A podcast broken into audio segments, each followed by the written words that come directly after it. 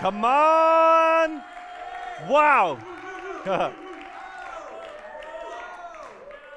Man, it is, it is so good to see you this morning uh, and you. Uh, you. Technically, this is this evening for you guys, but you in Port, you in Courtenay, you in Comox, you online. Man, it is so good to see you. Uh, isn't it? Can you just give a, a, a yell, a yell for Pastor Evan doing announcements today? Wasn't that wasn't that great? So good. Um, and man, was our worship team like on fire tonight, today, this morning? Man, that was good.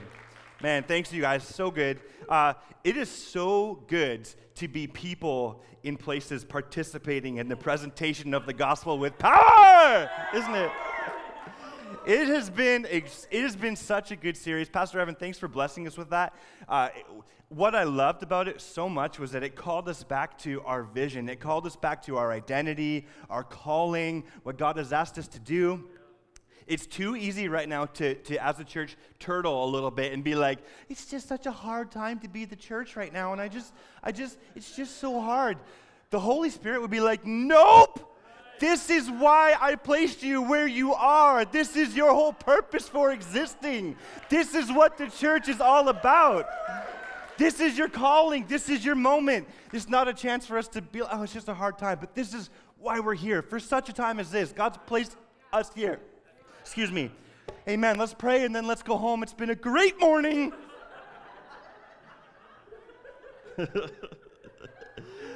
Man, God is moving. It is from our eyes, this is not the season when revival and reformation and renewal is supposed to happen. It's supposed to be a, a, time when it feels weird and, and everyone's just okay with it being weird. But actually, God is moving, and He never does things, He rarely does things the way that we think they're supposed to do. He always takes the upside down and makes it right and makes it good. We just sang about that. God is doing something right now. And uh, can I share with you a quick story before we get into the sermon?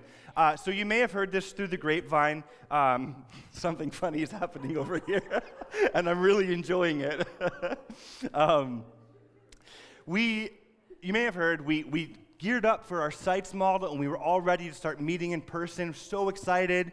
Port alberni too. We got we had our first two weeks. It was amazing. And then our our host at the italian hall sadly said we we love you guys. We want you to be able to use the hall but due to covid it's just not really a good time right now. We had they ended up canceling all of their events because of being in a banquet hall and all this sort of thing. They just couldn't do it anymore so we just started meeting again, and that was a little bit of a bummer, a little bit of a bummer. Uh, we still believe, like, oh, absolutely, like, we trust God. We know He's up to something. We know that He's not caught off guard by COVID. He's still sovereign over all of this. He's still good. He's still faithful to His church. So I wouldn't say that we were worried, but it was a little bit of a bummer. But the, the, the guys who run the Italian hall, they messaged us and they said, but we have an idea. What if you guys use the hall exclusively so it just becomes a church rather than being a banquet facility and we'll pay we'll make you pay the same amount you were already paying. What? And so I know that you crew that are watching from Port right now, you know this already, but I want to share this with our whole church and build everybody up in their faith. Uh, we, we, had to wait a couple weeks for VHA to say yes to that stamp of approval, but the Italian Hall is now, at least for the next six months, it's Northgate Church. It's our, it's our home in Port Alberni, and so we're just so thankful. God is moving. God is being faithful to his church. Over the last couple of weeks, we've had so many testimonies, so many stories of God moving in people's lives. I'll share one of them with you tonight. Um, but God wants people to be saved. It's not like he stops moving or he stops changing people's lives because COVID 19 hit, but he is moving and he's calling us to move now more than ever before. People are going to get saved. What is being saved? What does it mean to get saved? What do Christians mean when they say so and so got saved? Uh, throw it way back to the vintage preachers of old when they would say things like, I feel in my spirit, somebody gonna get saved in the name of Jesus. Huh? What is that? That sounds awesome, but I don't know what you're talking about. I'll tell you what it's not getting saved. Getting saved, that hurt my throat but it was fun. Getting saved, it's not a reward for people who have demonstrated excellent Christian behavior, and I hereby approve you a stamp of approval on your annual Christian church membership. Have a great day. Don't backslide. That's not salvation. Lots of people avoid God, they avoid Jesus, and they avoid church because they think that they aren't good enough to get in. How many times have you had this conversation? I know I've had it a lot of times. You invite someone to church, and they're like, I could not go to church. I would probably get struck by lightning. I hate that. I understand what they're saying, and so I totally understand why they feel that way. But I hate that God's invitation has been misconstrued as a threat. I hate that people think they can't come because they don't deserve to. So they stay away because you don't, they don't think they're worthy. You don't think you're worthy? Join the club. I'm not good enough for God. I'm not here. Uh, I, I'm not here loved by Him, forgiven by Him, set free. I'm not approved by Him because of how good I've been. I'm all of those things because of how good He is. It's not because I made a decision at some point, I'm going to be a Christian now. I'm going to be religious. I'm going to make good decisions. I'm going to be holy. I'm going to love. It's not because of that. It's because He first decided to love me and to bring me into His kingdom, and I just responded to it. We're not here because we're good. We're here because we're saved. He's the good one. What makes me a Christian, what makes me saved, is that I was lost, but then Jesus got me. I was empty, but then Jesus filled my heart. I was depressed, but then He gave me joy. I was broken, but then He healed me. I was dead, but He made me alive. Jesus didn't come to make bad people good, Jesus came to make dead people alive. That is salvation. He also didn't come to rescue the good ones and punish the bad ones. He came to rescue all of us. Not one of us is born perfect. Nobody can say, I'm one of the good ones. We have all sinned. We have all fallen short of God's glorious standard. Not one of us is perfect. When we were born, we inherited a sinful nature. And I have a two year old, and I can tell you with complete certainty, he has also inherited a sinful nature. And if he wasn't born with it, he somehow developed it within the last six months. We all inherit a sinful nature. It's our propensity to do the wrong thing sometimes or oftentimes. We just inherit it, but Jesus gives us a new inheritance. He came to rescue us, to change us. When He saves us from that inheritance of sin and death, we inherit His eternal life instead. We inherit his resurrection, his peace, his joy, his righteousness, his strength, and his holiness. So let's say it again together. Jesus didn't come to make bad people good, but to make dead people alive. Salvation is what happens when you know that you're not good enough. You know you're in trouble, and you call upon Jesus to rescue you from your spiritual death and give you his life, and he does, and he will. You might think that you are coming to church might result in you being lightning bolted because of your unworthiness. But on the contrary, your coming to church is a cause for a party in heaven, and a party in this room, and a party in Port Alberni, and a party in Comox, and a party in Courtenay, and a party if you clicked online and the little notification came up that said so and so was watching with you right now, and we hadn't seen that so and so before, there is a party in our living rooms. Because we celebrate every single instance of I was lost, but now I'm found. So, on the outside, if you come into a physical site with us, on the outside, we smile and we act politely because we don't want you to think that we're weird. But on the inside, we're like, yeah, he's here. to the devil, punch the devil. He's here. He came. She came. And on the spiritual, unseen side, the thing that we don't see, God and all of his angels are also fist pumping, jumping for joy, dancing, because you're here. You came. There's no lightning bolts coming, only significant amounts of love, joy, celebration, grace, and blessing for you. And that's just because you walked into the doors of the building. You should see what happens when Jesus captures your heart. Man, it's like fireworks in Disneyland. Pachoo, pachoo. Come on. Luke uh, chapter 15, verse 4. If a man has a hundred sheep and one of them gets lost, what will he do? Won't he leave the 99 others in the wilderness and go to search for the one that is lost until he finds it? And when he has found it, he will joyfully carry it home on his shoulders. When he arrives, he will call together his friends and neighbors, saying, Rejoice with me, I have found my lost sheep. In the same way, there is more joy in heaven over one lost sinner who repents and returns to God than over 99 others who are righteous and haven't strayed away. The one that is our we celebrate the one. We are all about the one. We love the 99 too and we're so thankful for the gathering and the 99 but when the one walks through the door of the church we are yes! Those are the moments that make us jump for joy and celebrate Salvation in the Bible is often described in terms of being taken from death and raised to life or from darkness and now into light. Uh, Colossians chapter 1 verses 12 and 13 they say this, he, that's Jesus, he has enabled you to share in the inheritance, there's that word again, inheritance that belongs to his people who live in the light.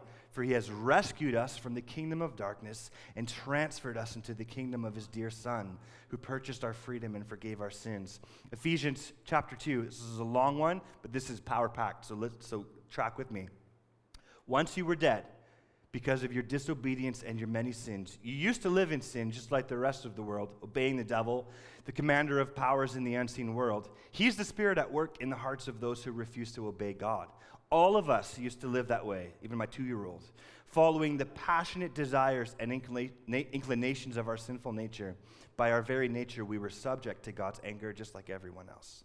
But God, that's one of the best lines in Scripture. But God, when God intervened and changed everything. But God is so rich in mercy and He loves us so much that even though we were dead because of our sins, He gave us life when He raised Christ from the dead. It is only by God's grace that you have been saved. For He raised us from the dead along with Christ and seated us with Him in the heavenly realms because we are united with Christ Jesus. So God can point to us in all future ages as examples of the incredible wealth of His grace and kindness towards us as shown in all he has done for us who are united with Christ Jesus. And then the final punch God saved you by his grace when you believed, and you can't take credit for this. It is a gift from God. Salvation is not a reward for the good things we have done, so none of us can boast about it, for we are God's masterpiece. He has created us anew in Christ Jesus so we can do what he called us to do long ago. Let me tell you a story about a young man. There once was a young man. On the outside, most people knew him as smart, cheery, handsome, extraordinarily handsome, and with a, a bright future ahead of him. okay, it was me. but actually, actually, he was really lonely. He was lonely. He, he was empty felt purposeless in life, like, like he was just existing, like going through the day to day motions, doing the grind, just existing. His soul felt tired, soul felt worn out, didn't know what he was living for. I, I, he had bad anxiety, bad depression. At times it was crippling. And I buried, he mean, he buried himself in his work. Because isn't that just what you do? You try to find your identity and your meaning and things like work and money, but he, he never found it fulfilling. In a quest to spark joy in himself, he bought a really cool car and it made him feel better for a bit, but then it started falling apart and then it was stressful. In a quest to find companionship, he bought himself, don't laugh, he bought himself a pet ferret. It was cute, but it smelled bad, and his dad put it in the garage where it promptly died. That's dark. In a quest to escape from this weighty feeling of meaninglessness, he immersed himself in video game worlds where for a while he could forget about how empty he felt and also lead the NBA in scoring. I know, he said to himself. I'll simply figure out a career that will make me happy. But try as he might, no career seemed to spark joy or life in him. Nothing was life giving. I know, he said to himself. I just need a girlfriend. Then I'll be happy. But a willing partner he could not find. Stop laughing. Which is probably a good thing in retrospect because a lifelong partner I now have, I love her so much. But in that, in that season, he felt like a dead man walking. He was alive, but he wasn't living. Nothing he could find could give him joy, life, peace, or purpose. P.S. There's nothing wrong with enjoying your work, enjoying your ferrets, or video games, but they aren't a good substitute for salvation. Little did he know, he actually did have a friend that was praying for him almost every day. One day, he was invited to church, hadn't been in years. He'd long ago given up on God, given up on church. But for some reason, this day, he accepted the invite. And then that day, God grabbed his heart, and everything changed. And for the first time, he felt alive inside. It was a resurrection of the soul. I got saved. Let me tell you about another young, young lad. Just a couple weeks ago, right before we got shut down for the second time a young lad showed up at church for, isn't it great that I called him a young lad? Yeah, it was, wasn't it? Cool. Okay. This young lad showed up at, at our port campus for his very first time, and I met him out during the service, and he said, I, I, uh, I just feel like I've been far from God for years, and I just need to come back, need to come back to God. I was excited for him. We exchanged information and started arranging for a coffee. That very week, was the week we found out we actually can't have the hall after all. And so after two weeks of services in, we then had to shut down for a couple of weeks. And I was concerned for him because I was excited that he was coming back for his first time. Now what's going to happen uh, if we can't have church and or at least we can't have the, act- the official gathering and so during those two weeks of not being able to gather, we went, we called the church, let's, let's go have a shindig at Canal Beach. It's just a great spot in Port Alberni that has a lot of meaning for us. Let's, let's get down there, let's pray, let's, let's get into the Word of God, a little. let's start to rally up our faith. And that day came, and a pretty small amount of us came out, but guess who was there? The young lad. And when I seen him there, I said, come on, like, you, you came out it was really cold that day. You came out this day to the beach to be with a small group of us. God must be doing something in your heart.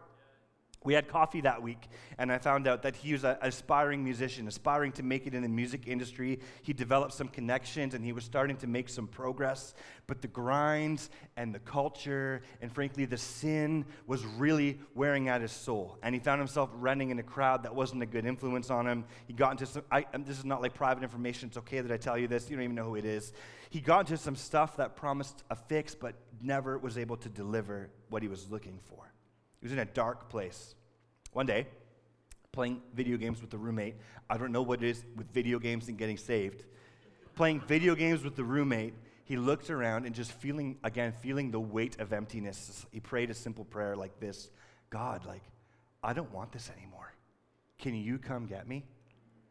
And he said in that moment, he literally felt what felt like the hand of God wrapping up his heart and everything changed. And for the first time in a long time, he felt alive inside. It was a resurrection of the soul. He got saved. And since then, he's been out, he's been out to church all the Sundays that we've been back, which is one. Uh, he showed up at 7 a.m. that day to help us set up chairs and set up screens. He showed up the next Monday for our Monday night prayer, and we prayed over him. And then when we were done praying for him, he started praying for all his friends so that they could get saved too. It was a moment where this boy, this young man's life was changed. Out of darkness and into light, out of death and into life. That's what salvation is. Man, so good. What's the evidence of a person who's dead? That's a really weird question. No hope, no purpose, no fulfillment, no joy, you, uh, you feel the grind, the purposelessness, the tiredness. It's constant pursuit of something. You try to fill it with other things, and they help for a minute, but they're only temporary fixes. It's like I said before you're alive, but you don't feel like you're living. A dead person has no strength, no life, no breath, no ability to help themselves. They're just stuck. There's no growth. There's only further decay. You decay and you decay no ability to make themselves come alive, alive. If you're dead, your only hope is a miracle, and only God can do that. What's the evidence of a resurrected person? The opposite. Jesus grabs your heart, all of that hopelessness, the lack of meaning, the lack of satisfaction, the lack of joy, a sense of yearning and being hungry and wanting something more. All of that stuff is replaced with a deep fulfillment and a new sense of life, joy, hope, faith, love, peace, and something so deep that it just doesn't just go away when hard times come. It's a resurrection of your soul. Jesus died and was raised to life, and when you put your faith in him, your old you dies, and you too are raised to new life in him. You are made a brand new creation. You are all new. That's salvation, and no other thing can provide it. Not cars, not work, not money, not girls, not ferrets, definitely not cats, and not video games.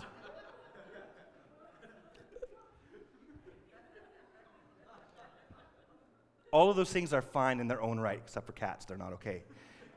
They're all fine in their own right. You're like, you're the one who had a ferret. But none of them can rescue your soul. None of them can transfer you from the kingdom of darkness into the kingdom of God, and none of them can sustain you. Only Jesus can do that. He's the rescuer. To be saved is to set to be set free from the confines of spiritual death, raised to new life, but it's also to be saved from a very literal, physical, and eternal death, which raises the question what about hell? Can't believe you said that. No one likes talking about hell because there's a lot of misunderstandings about it. So we just don't talk about it. But I don't think you can talk about salvation without acknowledging hell, at least a little bit. So let me simplify it. Hell is simply what happens when a person decides that they don't want God. Hell is what happens when a person decides that they want death and darkness more than they want life and light. Hell is the absence of God. Hell is the removal of his blessing, protection, provision, and care. Hell is when God takes away all the wonderful and amazing things about this earth, about this life the mountains, the oceans, the waterfalls, the birth of a baby, love for your spouse, love for your child, marriage, a breath of fresh air on a crisp fall day, and sipping your coffee on the patio in the morning. When all those wonderful things you love about life are gone and you're left with only that which is really awful. Imagine a world devoid of everything good, and all that's left is everything we fear hate, addiction, pain, suffering, regret. If that sounds terrifying, if, it's, if it sounds like complete hell, that's because that's what it is. It's, it's not, uh, you know, little demons with pitchforks running around poking you in the bum. it's not what it is. It's worse. It's being separated from God and all the blessings and all the provision and the care that comes with Him. But God wants to save you. He's not going to send you there. He provided a way for you to be rescued, for you to be saved. The good news is that God so loved the world. If you're a Christian, say it with me right now. God so loved the world that he sent his only Son, that whoever believes in him will not perish, but have everlasting life. John 3 16. In other words, God loves us so much that he sent Jesus to us so that anyone who would simply believe in him and trust him will not experience death or this darkness that we've talked about, but will have an eternally fulfilling life in him. He will be saved. And that's John 3:16, but John 3:17 is awesome. Jesus didn't come to the world to condemn it. He came to save it. He came to rescue you and he came to rescue each and every one of us. And I need you to know, whoever you are and wherever you're listening from, there's not one single thing that could prevent you from being saved outside of your own decision not to be. There is no sin bad enough, no mistake costly enough to cut you off from His love. Every wrong thing you have ever done that might make you think like you deserve to be lightning bolted is forgiven and wiped away when you put your faith in Jesus Christ, the one who saves. You are made brand new. You aren't who you used to be. You've been saved from that. You've been saved into a brand new, life giving relationship with God, your Father, who loves you unconditionally. In an, in an instance of you admitting, God, I need you to rescue me, He will come rushing into your soul like a dose of warm, liquid love, change your heart from the inside out, and bring resurrection to your soul. He will make you brand new, and there is nothing that can separate you from His love. So, can I ask everyone, everyone, wherever you are, whatever site you're at, could you just close your eyes or look down at, at your feet for a second? And if you're already a Christian, I want you to start praying for people uh, that start coming to your mind. Just start interceding and believing for them right now. If you're here today, wherever location you're at, or if you're at home, actually, I'm thinking about all of our sites, and I'm really thinking about people who are joining us online today because maybe uh, someone you're friends with on Facebook hit the share button and you saw church come up, and so you decided to hop into church, and next thing you know, you couldn't click away because you just couldn't. For some reason, God, you couldn't click away from it. I'm really thinking about you right now. I'm about to offer you the chance to have Jesus save you. And I want you to know that this is a zero pressure moment. This isn't me trying to be like a used car salesman for Christ, like, you gotta make a decision. This is just an invitation. It's just an invitation. No pressure. I want to, I want to give you a quiet moment between you and God. All you need to do and you can do it quietly in your heart. Maybe your heart is doing a fluttery thing right now that you don't really understand what that is. I've never experienced this before. Is God whispering to your heart, I'm, I'm, I'm for you. I'm here to get you. You're like, like, like my friend, the young lad, like, God, I don't want any of this. Would you come get me? That's him saying, I'm here to get you. All you need to do is express in your own words, God, I need you to rescue me. There's no, uh, there's no formula no incantation. You don't have to repeat after me. The heart of it is God, what I have right now is not what I want, and I need you to come and rescue me from this. Make me new. Forgive me of all the old stuff and make me a brand new person. God, I need you to rescue me. That's the heart of it. So I'm going to give you a few moments right here, right now. Not long, just a few moments. And if you can't do it right now, you might, he might prompt you again tonight in your bedroom or, or when you get home or on the drive home or something like that. But I'm going to give you a minute right now. If God is speaking to your heart, and I'm sure He is, you don't know Him yet, and He's saying, I'm here to get you. Would you just let Him in, engage Him in that? God, come rescue me. God, I need you. God, come rushing into my life. I, I identify with all of those things about, about the, the dead life, being dead on the inside. I want to be alive on the inside. I want your life. Would you come and would you set me free from all those old things I was enslaved to and make me new?